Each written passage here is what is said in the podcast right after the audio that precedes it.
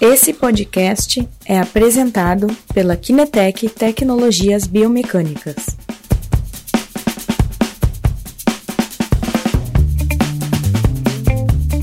Hoje vamos ter uma live eh, bem bacana. Então, que o pessoal está entrando, estou esperando uh,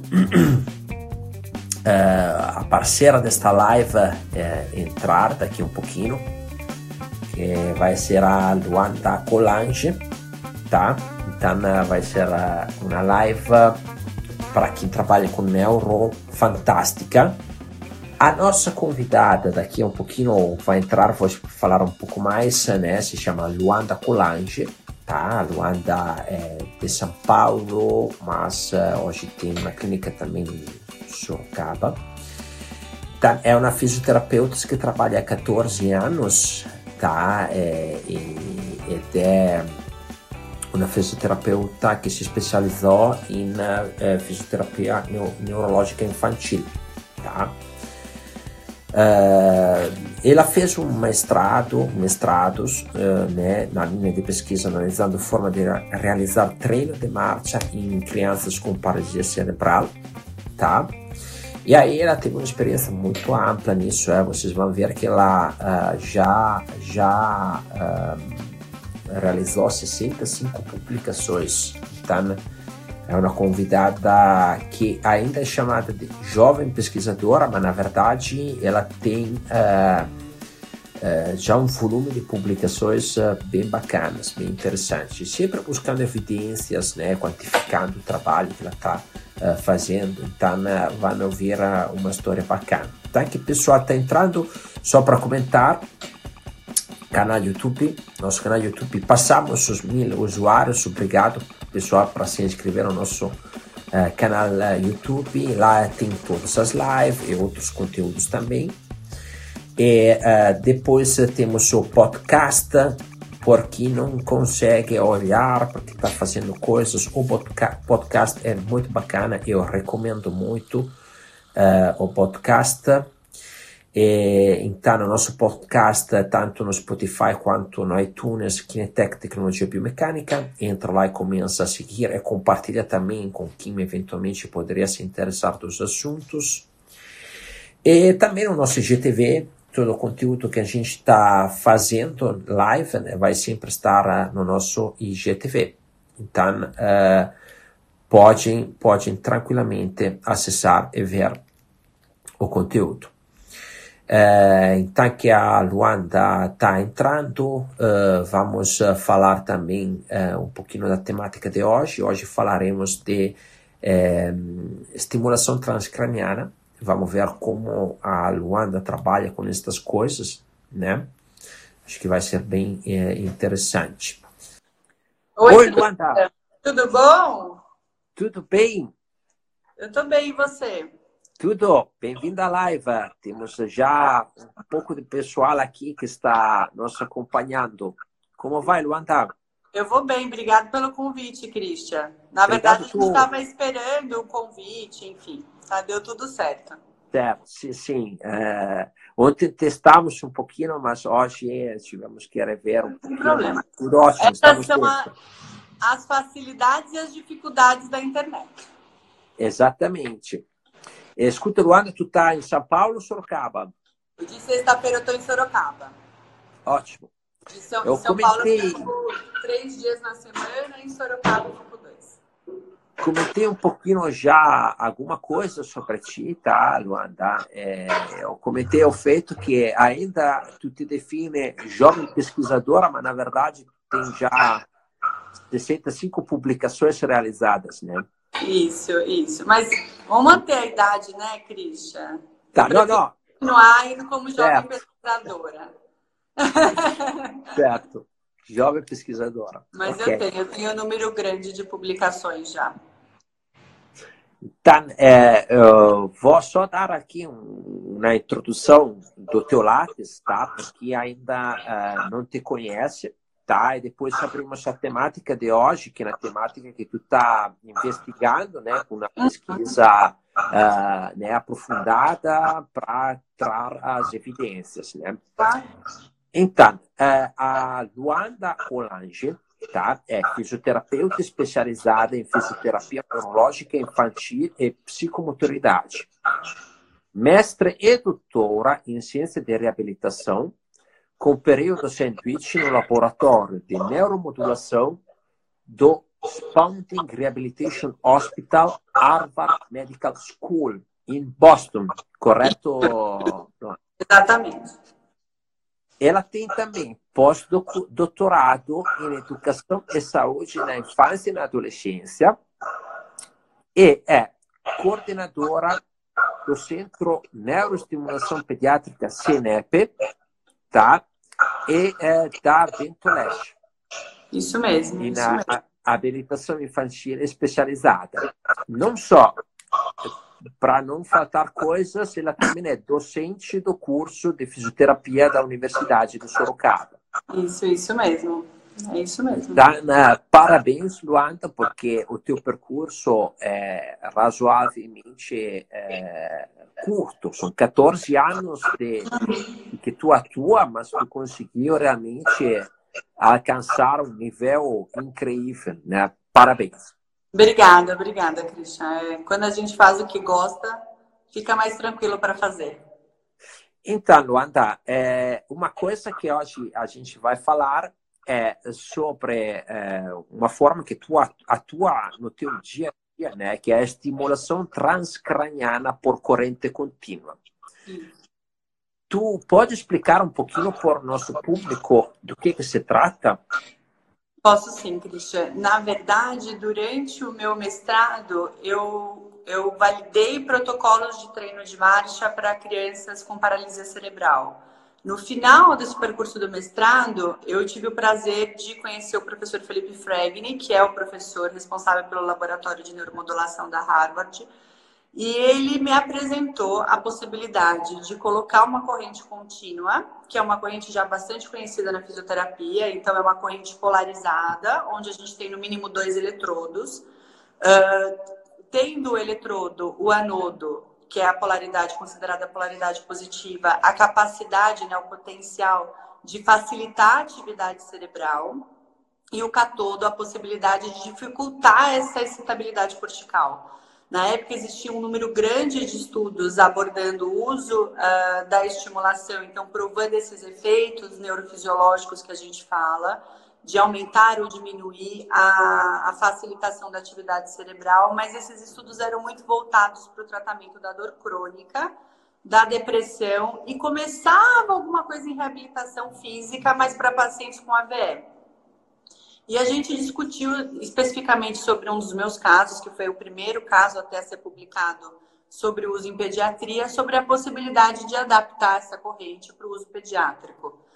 E aí a gente acabou aplicando numa paciente, eu fiz a parte de formação inicial com ele, a gente envolveu o uso dessa corrente contínua durante os treinos de fisioterapia da, de uma das minhas pacientes.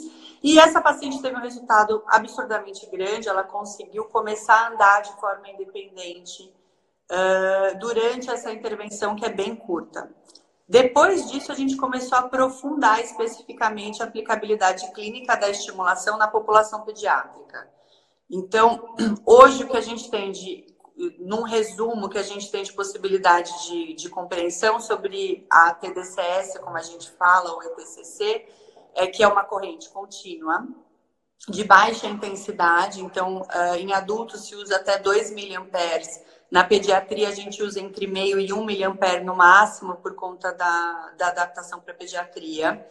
Que a gente tem esses dois eletrodos, um com potencial de facilitar a atividade cerebral e o outro com o potencial de inibir essa atividade cerebral logo abaixo do posicionamento do eletrodo. Então, o que a gente faz é uh, entender o quadro clínico da criança. Eu trabalho basicamente com distúrbios neurológicos, então a primeira parte é ver a localização da lesão, a causa da lesão, qual é a atividade elétrica dessa criança, como que isso está, porque a nossa maior preocupação é ter um bom exame de eletroencefalograma para ver como está efetivamente a atividade elétrica da criança em cada área cerebral.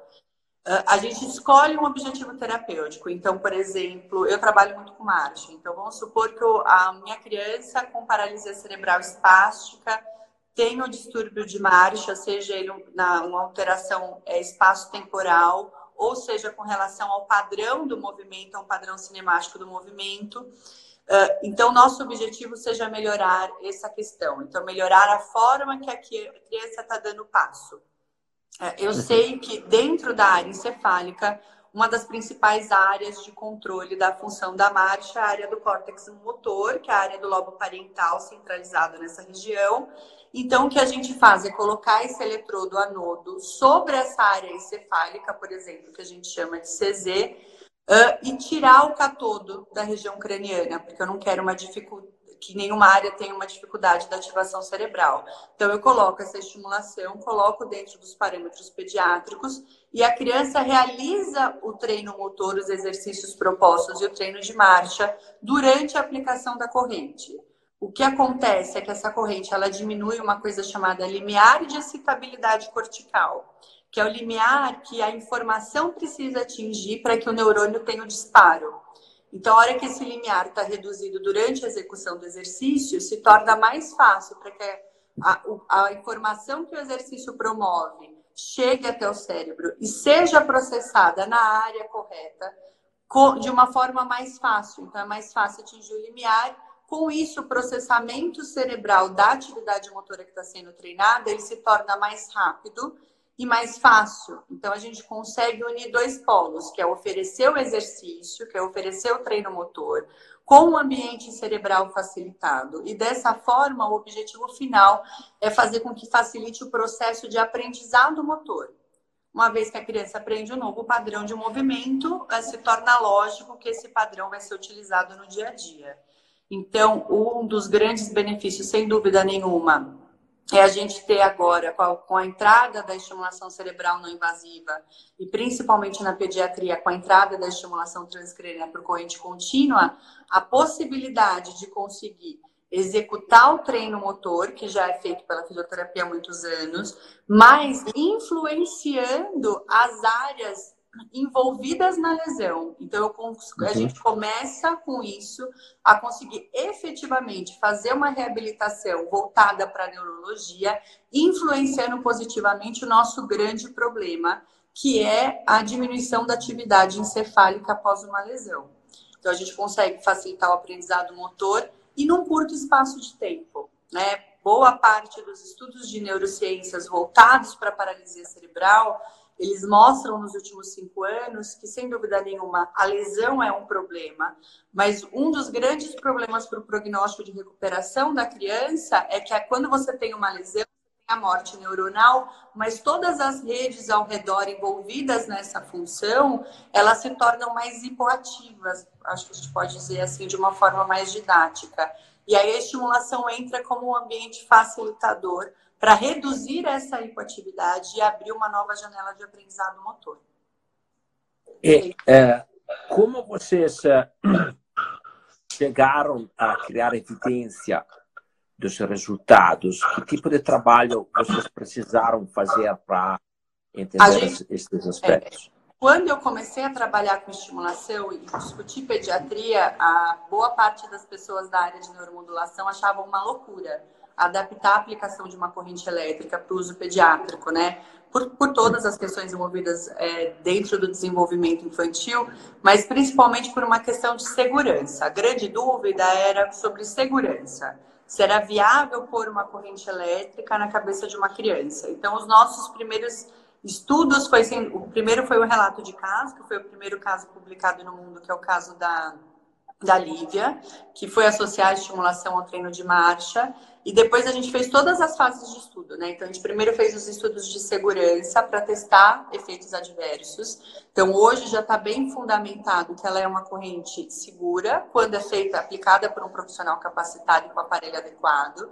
Então a gente excluiu a possibilidade de é, os efeitos adversos da corrente, no contexto geral, eles podem envolver sensação de formigamento, de ardência, vermelhidão na pele, mas quando não é bem aplicada, você pode levar uma lesão de pele, por exemplo, dessa região. E a grande dúvida era crises convulsivas. Essa era a grande dúvida na pediatria. Hoje, uh, os nossos estudos provaram, e outros estudos ao redor do mundo, posteriores aos nossos, que uh, a corrente em si ela não é capaz de causar uma convulsiva.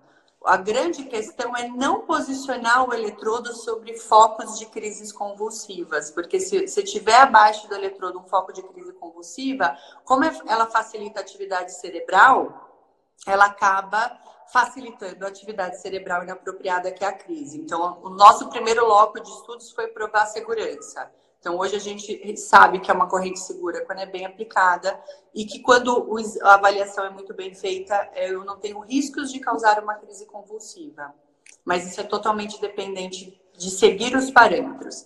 Depois a gente desenvolveu os estudos que a gente chama de fase 2, que foram os ensaios clínicos testando efeitos.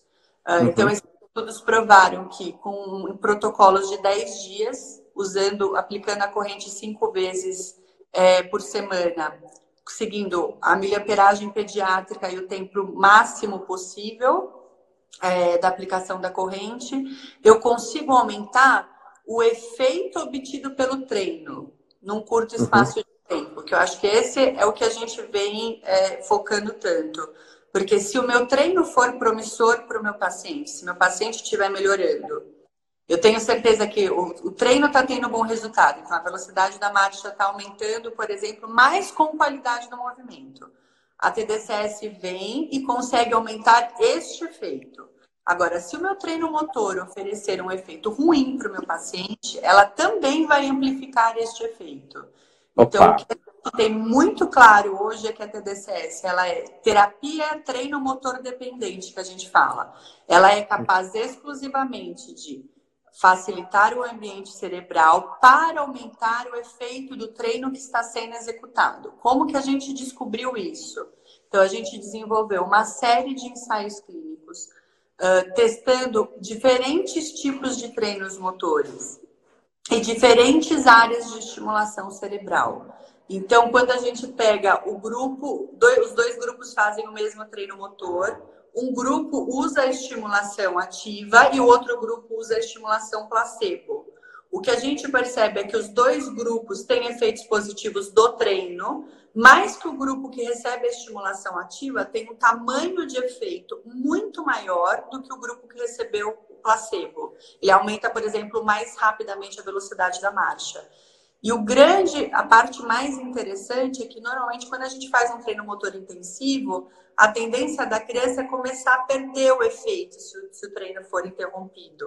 Com o uso da TDCS, a gente vem mantendo esse resultado nos nossos períodos de acompanhamento. Então, além de ter o ganho mais rápido, a criança tem uma tendência menor a perder o resultado quando o treino é interrompido, porque a gente não consegue fazer uma terapia, um treino intensivo para sempre na população pediátrica, principalmente certo. nos pacientes que eu acompanho. Uh, então, a gente fez uh, relatos de caso, estudos de fase 1, estudos de fase 2. A gente começa agora o primeiro uh, estudo de fase 3, que é quando a gente aumenta a amostra. Então, o primeiro estudo de fase 3 a nível mundial é o nosso, que está acontecendo. Uh, e aí a gente começou a fazer as revisões agora, a gente está na etapa de fazer as revisões sistemáticas com meta-análise, que é o que a gente tem de mais promissor na literatura, que é para efetivamente provar que isso tem resultado. Então, tem uhum. atualmente uma meta-análise já publicada, mostrando que efetivamente aplicar a TDCS junto ao treino motor é promissor para o paciente. E a gente tem mais duas agora uh, em processo de finalização, provando a mesma coisa. Eu me lembro, né, Luanda, que quando fizemos uma outra vez uma live junto, um webinário, e tu explicaste bastante a questão é, do GPS, né, como índice que tu aproveita muito no teu trabalho, tá? Ele é o GPS, por quem não conhece o índice de qualidade de marcha, que uh, vai apresentar qual é eventualmente a articulação com ou menos qualidade, né? E aí, em base a isso, eu me lembro que tu tinha me comentado que tu coloca a estimulação de uma determinada maneira. Isso. É, o que acontece é que, assim, uh, em pediatria se fala muito dos parâmetros espaço-temporais, principalmente a velocidade, como um fator prognóstico importante, e sem dúvida nenhuma é. Só que o que acontece é que quando a criança aumenta a velocidade da marcha com padrão de marcha ruim, na verdade isso não é um efeito positivo. Por quê? Vai aumentar o número de passos por minuto alterados. Com padrão ruim, a gente aumenta o processo de chances de desenvolvimento de uma deformidade, que é o grande vilão na paralisia cerebral durante os picos de estirão. O que, que a gente. Uh, uh, você sabe, eu trabalho o máximo que eu posso com análise do movimento, pensando em qualidade, não só em parâmetros espaço-temporais. Então, a nossa ideia é aumentar a velocidade toda vez que o parâmetro de marcha esteja o melhor possível dentro do prognóstico da criança. O que, que a gente. Uh, isso tem que ser, eu acho assim, é, eu, eu, converso com a minha equipe, a gente só tem como trabalhar bem com o TDCS pensando em qualidade do movimento, porque cada área encefálica trabalha com um tipo de resposta. Né? Então, Sim. hoje a gente tem dois estudos nossos clássicos para a gente que provam isso. Então, a gente fez um estudo analisando o treino de marcha esteira com e sem TDCS. E a gente fez um estudo fazendo com é, game terapia, com Xbox, pensando em marcha com e sem TDCS. O que, que a gente percebeu? Que quando a gente usou a esteira, que já é provado que melhora a qualidade do movimento, o paciente melhorou velocidade e qualidade do movimento. Perfeito. Só que quando a gente tentou simular isso com a game terapia, o paciente apresentou uma melhora da velocidade da marcha, mas mantendo o GPS igual ou pior. É, então, quando a gente vai analisar clinicamente esses resultados, fazer um treino que leva um padrão de movimento ruim pode ser considerado um efeito adverso. Né? Porque certo. não é isso que eu quero para o meu paciente. Então, hoje, o nosso mediador principal quando a gente pensa em seleção diária e quando a gente pensa em área encefálica e tipo de treino, é qual é o treino que melhor atende a demanda de melhorar o padrão do movimento do paciente. Porque uma vez que você melhora o padrão do movimento do paciente, automaticamente você vai melhorar a velocidade. Não tem muito. Então a gente usa os, todos os, os, parâmetros possíveis que a gente tem de análise do movimento, e aí eu particularmente eu trabalho muito com marcha e o Gate Profile Score. É, na minha opinião, é o melhor índice que a gente tem. É, a gente eu gosto muito também. É, eu, eu falo assim, eu, eu, conheço os outros, mas a gente tem os preferidos, né? A gente tem é, mais detalhe, é mais detalhista, né? Eu, eu é, gosto ele, muito. Ele é detalhista, ele numericamente para a família é muito simples da gente explicar, porque a gente trabalha Sim. muito para a família entendendo o que está acontecendo. Então, como eu, eu conheço como ele foi desenvolvido, né? Eu tive a oportunidade de ficar uh, um tempo na, na Itália, conheço como ele, ele foi desenvolvido. Ele é um índice que eu particularmente gosto muito para pediatria, né? Sim. Mais do que outros. Então a gente usa, a gente foi usando do, no decorrer dos nossos estudos o GPS como o nosso mediador de resultado. Uhum. Então, uh, hoje, eu, por exemplo, eu não uso mais game terapia depois desse estudo, porque para mim não melhorou esse parâmetro. E eu tenho como possibilidade, por exemplo, eu sei que usando uh, o GPS como mediador, se eu quero melhorar a qualidade da marcha, eu vou para uma área do sistema piramidal, eu vou para o córtex motor.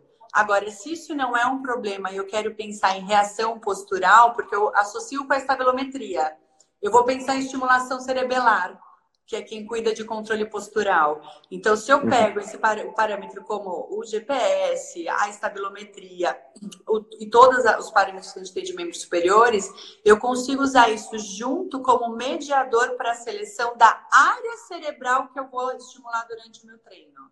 Se o problema do meu paciente é mais, por exemplo, uma questão cinética, eu penso mais em. É, oscilação do centro de pressão, dessa, desse, dessa linha de pressão, eu vou pensar numa região cerebelar.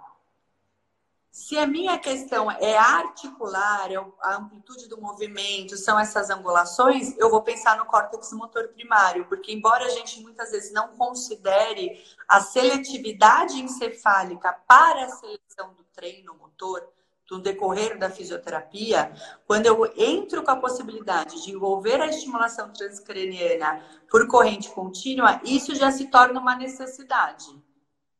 Porque aí eu não vou buscar, eu vou buscar a seletividade de qual área encefálica eu quero que participe mais durante o meu treino motor. E aí, o dado é fundamental para traçar depois o utilizo da, da estimulação.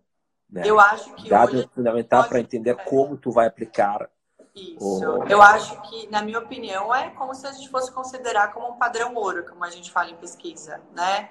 A certo. gente precisa de recursos é, que não são. É o tipo de análise, quando a gente pensa em controle motor de verdade, pensa em controle encefálico, é um tipo de análise que o olho não nos permite. Né? O nosso olho permite muita coisa clinicamente falando, né? Mas o, o, é, é uma análise que o olho não permite, porque a hora Para acertar o alvo, tu precisa enxergá-lo também. Enxergar com muita precisão, porque daí a gente está falando de uma intervenção onde eu vou manipular a atividade do cérebro de uma criança em desenvolvimento. Certo. Não dá para mim sair mudando de estratégia e opinião quando eu penso em incluir isso. E acho que até da seriedade, né, Cristian? Acho que assim, se você vai tratar não, não, não, é... do movimento de uma criança, você tem que saber como esse padrão tá. E sobre esta coisa, Luanda, eu quero chamar. Você está organizando um evento, né? Uhum. Agora, em uh, agosto. Vou... Deixa eu só ver se consigo mostrar a tela do meu computador aqui, que eu abrir aqui, tá? Aqui, dia 16 e 17 de agosto, vai ser em Campinas, né? É, então vai ser em São Paulo. Em São Paulo. Em São Paulo? É, tá. que a gente tem dois eventos. A Jardim Paulista, São Paulo, tá. Uhum. Ok. E aí, o evento, eu vi que tu tem um monte de convidados também uh, né, internacionais. O Dr. Warren, que trabalha no Cook Children's Hospital, que é um laboratório fantástico. Tu já esteve lá? Já, eu fiquei com eles em novembro. Uhum. Outubro, outubro do ano passado. Então, tu vai ter uh, neste evento uma série de convidados interessantíssimos. Tem também uh, da de Madrid, né? Eduardo uh, e o Sérgio. Sim. Tá? É interessantíssimo este evento aqui e vai ser em, em agosto, 16 e 17 de agosto, dois dias, né? É, quem quer eventualmente mais informações, é, o site é, é simpósiosinapse.com.br. E, é, e neste, neste simpósio, eh, Luanda, eh, vocês irão tratar eh, de uma série de temáticas atreladas a evidências e análise quantitativa e também de tratamentos, principalmente em crianças com paralisia cerebral, certo?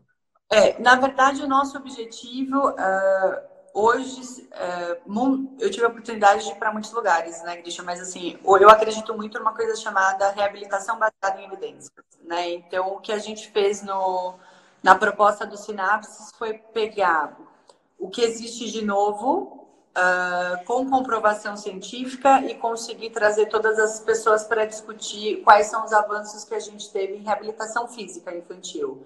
Então, a gente tem a possibilidade de trazer os dois grandes coordenadores do Cook Children do Departamento de Distúrbios do Movimento, né, que é o maior laboratório, na minha opinião, de análise do movimento para aplicabilidade clínica. Ele é diferente dos laboratórios que a gente tem no Brasil, que são muito voltados para cirurgias ortopédicas. Então, eles trazem a, a análise do movimento como um fator para a tomada de decisão clínica.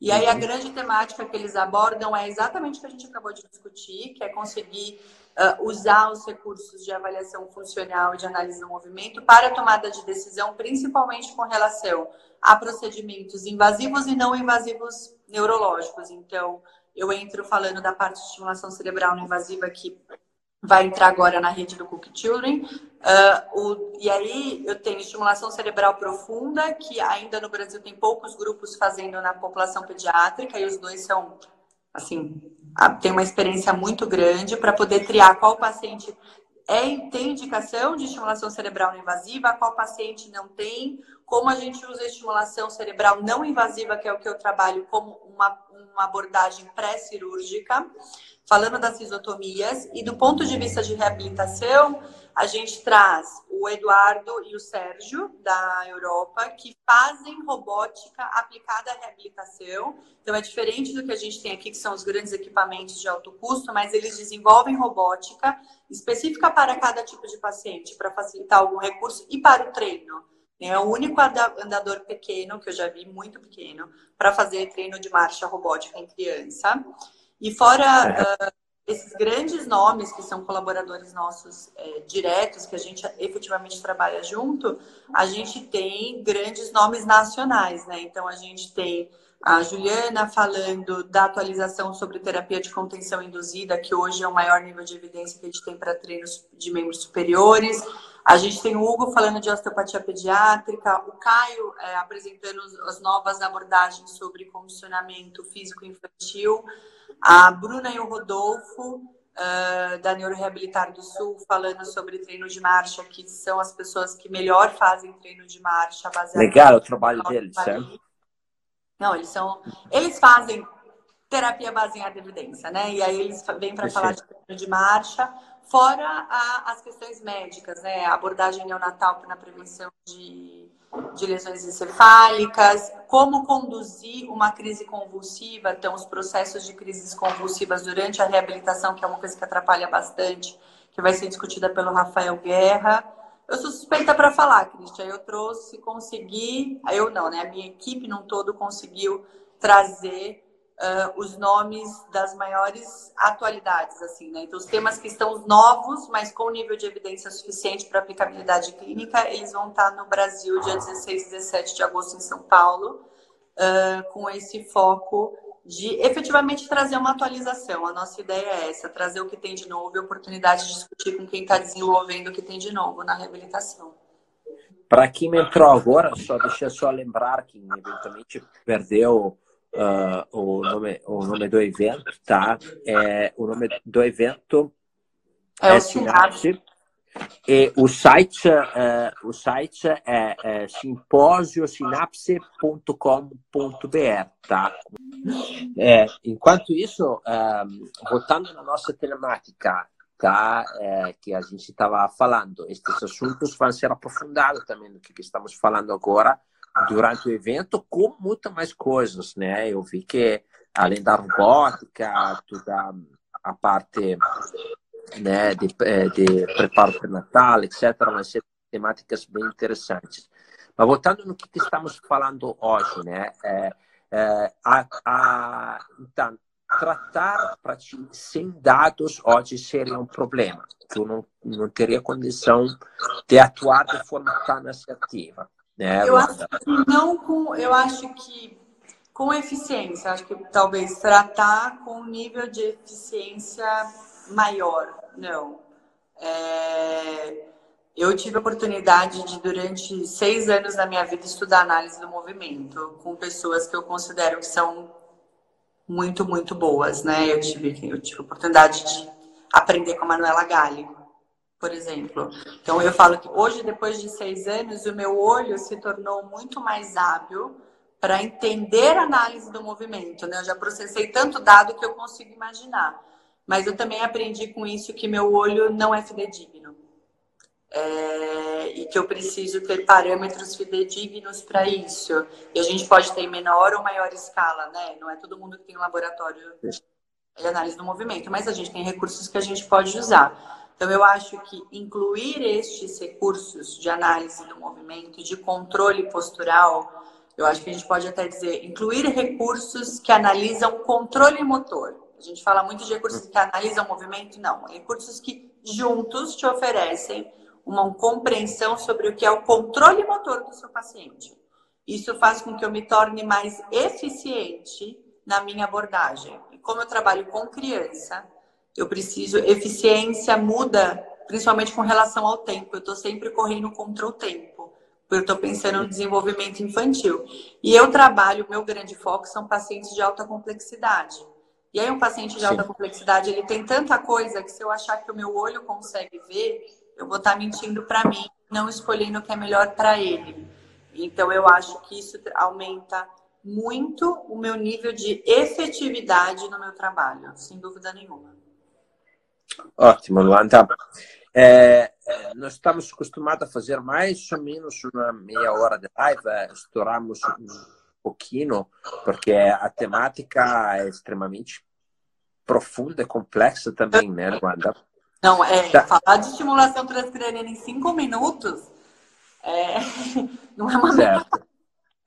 Então, assim, por quem quer aprofundar mais uh, a temática, ou, ou, quem quer conhecer uh, mais o trabalho da Luanda, pode acompanhar também uh, o Instagram da Clínica Ventoleste, tá?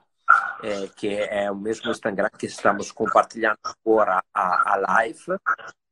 E, então, uh, resumindo de novo, mais uma vez, uh, fiquem ligados no evento do dia 16 e 17 de agosto em São Paulo, que vai ser uh, o, o simpósio Sinapse, tá? que a Luana explicou muito detalhadamente dentro da live. Se vocês perderam a live, estamos imediatamente agora, depois ela vai estar publicada no nosso canal YouTube e também no nosso podcast a partir da segunda-feira. A, a Luanda, em um tempo razoavelmente curto, conseguiu explicar bastante detalhadamente uh, o jeito que ela tem de trabalhar com estimulação uh, transcraniana e também uh, as evidências que ela conseguiu trazer através da pesquisa sobre esse tipo de técnica. Então, Luanda, eu queria agradecer muito pelo teu tempo, tá? Foi excelente a matéria que tu trouxe aqui, extremamente inovadora o evento também que vocês estão fazendo vai ser um evento incrível, espetacular. Eu recomendo muito porque quem atua nesta área de se inscrever. É um, é um evento incrível. Nós estaremos lá apoiando o evento. Né? E, então, uh, mais uma vez, obrigado, Luanda. Imagina, eu agradeço. É, foi um prazer. A gente fica à disposição, né? Tem bastante material sobre isso, tanto na, nas redes sociais da Vento Leste, quanto a do Senep de São Paulo. Uh, o que a gente fica à disposição. Se alguém tiver alguma dúvida, alguma coisa também, você sabe que o que está ao meu alcance eu sempre faço. Agradeço vocês pelo apoio no, no evento. Eu acho que pessoalmente a gente se encontra em agosto e foi um prazer enorme também. Obrigado, Luanda. E obrigado a todo mundo pela participação. Bom final de semana, bom almoço e semana que vem teremos mais uma convidada que a Luana conhece muito bem, que é a Cláudia Santos. Ah, essa eu conheço e recomendo, né? essa aí eu sou muito, muito, muito fã. Perfeito. Abraço então. Obrigado tá pela participação. Obrigada, tchau, tchau.